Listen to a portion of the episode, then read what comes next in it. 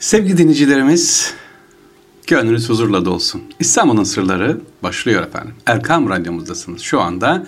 Erkam Radyo'da İstanbul'un sırlarını ve Fahri Sarrafoğlu abinizi dinliyorsunuz efendim. Bakalım bugün ne var böyle e, hazineden neler çıkartalım size. Yine sorularımız var. Kitapları gönderiyoruz sizlere efendim.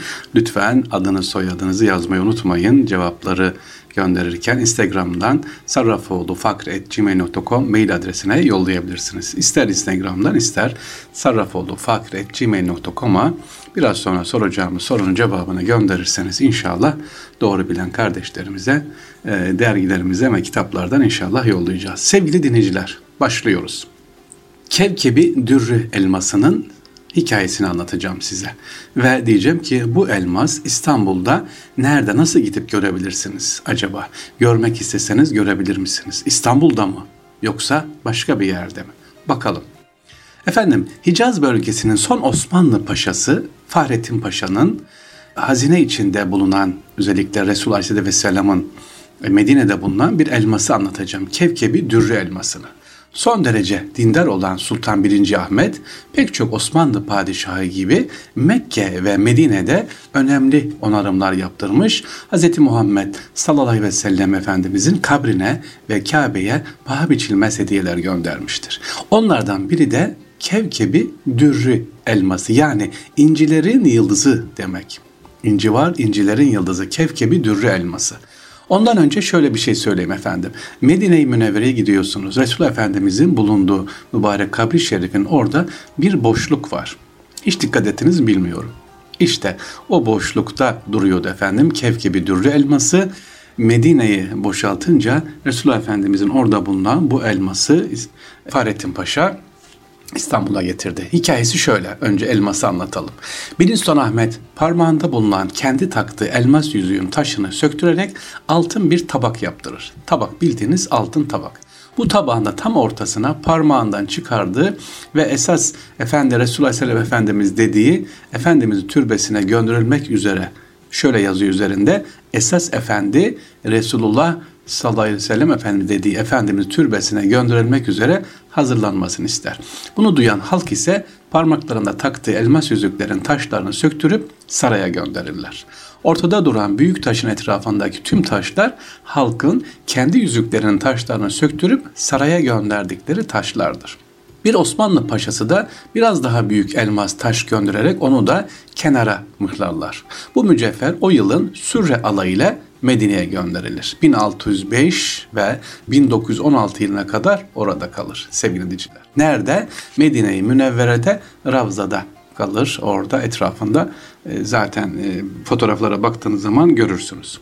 Peki bu kevkebi dürrü incilerin yıldızının özelliği nedir? Elmas altın bir diskin ortasında dört sıra halinde düz kesimli elmaslarla çevrili bombeli bir yuvanın ortasına yer alıyor. 52 karatlık. Son derece sade ve etkileyici bir tasarıma sahip olan altın plaka Sultan 1. Ahmet tarafından yaptırılmış. Mihrap biçimindeki altın plakanın üst kısmında sülüs hatla Şefaat Ya Resulallah, Şefa Sultan Ahmet bin Mehmet Han yazısı bulunuyor. Diskin alt kenarında da sevgili dinleyicilerimiz yarım şemsenin içerisinde Sultan Ahmet Han İbni Sultan Mehmet Han sene 1613 yazılı.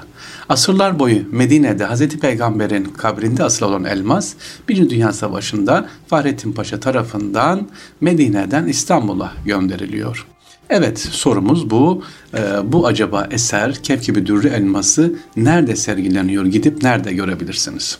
Elmasın bir özelliği seviniciler Nur suresinin 35. ayetten esinlenerek yapıldı rivayet ediliyor. Allahu nuru semavati vel art e, var ya ayeti bu Nur suresi 35. ayet Allah göklerin ve yerin nurudur. Onun nuru içinde bir kandil bulunan bir oyma hücre misalidir. Bu ayetin ayette de meali şeklinde bu elmas yapılmış. Evet sevgili dinleyiciler Kevkebi Dürrü elmasını görmek isteseniz İstanbul'da nereye gidersiniz? Nerede görürsünüz? Hadi bakalım e, onları cevaplayın inşallah. Bekliyoruz efendim.